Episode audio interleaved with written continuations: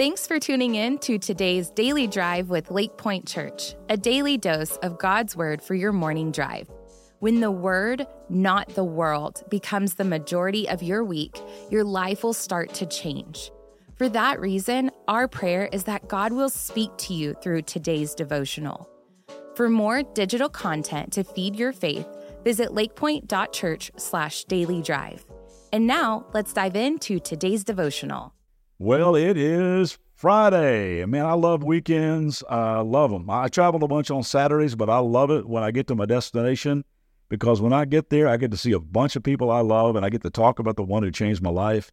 And here on the daily drive, we are walking through a book of the Bible trying to get to know that one, Jesus, a little bit better. Uh, we've been in John chapter 4 all week long because the story is just too impactful to fly through in a hurry. It's the story of an encounter Jesus has with a woman in a place called Sychar in the region of Samaria. Now, if you missed any episode this week, you can go back and catch some of the backstory. But we left off yesterday with this woman running back into town, telling everyone she had been trying to avoid, I think I found the promised Messiah. He is out there sitting by Jacob's well. And tons of people come out of town.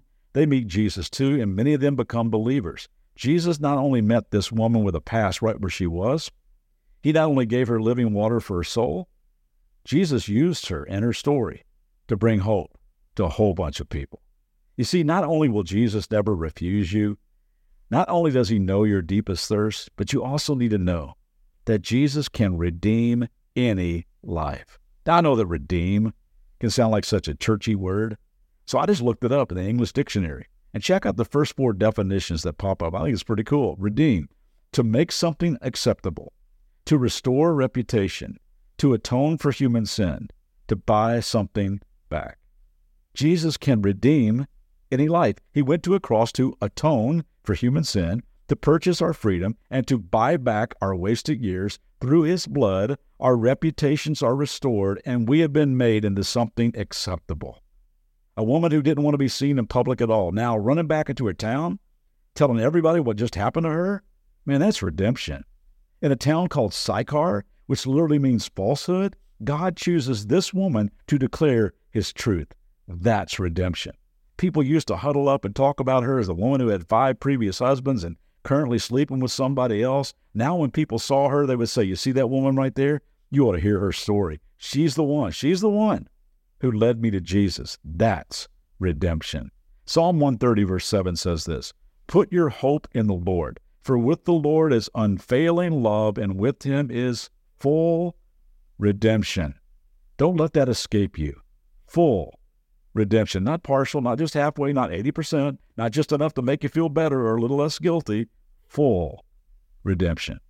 I know some of y'all are really good at finding stuff at like a flea market or a garage sale, or you'll say like a see a piece of junk on the side of the road and make it into something really, really cool. You got that whole Joanna Gaines gene in you. You love to repurpose things.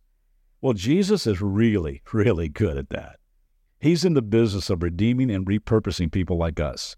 He recycles mistakes and pain and failure, all of our junk, and even uses them for his good purposes. Gang, this woman's story can be your story too. You got to know that Jesus does not refuse anyone.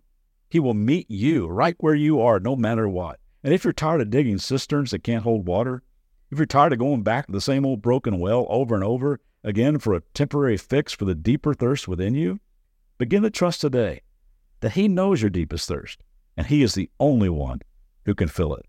I don't know, you might be thinking about broken vows, broken families, broken promises. If shame, regret, all those wasted years consume your mind, you need to know that Jesus can redeem any life.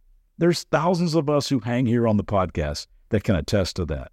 Whatever is in you that is shattered, He wants to buy it back, atone for it, and make you new.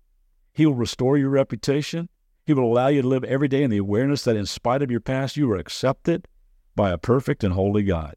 So I want to encourage you today to be courageous enough to come out of hiding and find Jesus there waiting for an encounter with you. He's here right now. Acknowledge what those deep thirsts are in your life and invite Him to fill you up and begin to trust that whatever you bring before Him can be redeemed. Hey, next week we're going to have a very special guest. So put a bookmark here in John chapter 4 and we'll pick it up in a few days. Love y'all. Pray for you every day. Have a great weekend. Thanks for tuning in today. For more biblical teaching and worship, join us for our Church Online live weekend services on Saturdays at 6 p.m. and Sundays at 9:30 and 11 a.m. Central Standard Time. Also, if this podcast was helpful to you, would you be sure to rate, review, and share this podcast to help get the word out? For more information about all digital ministries of Lakepointe, visit lakepointe.church slash daily drive.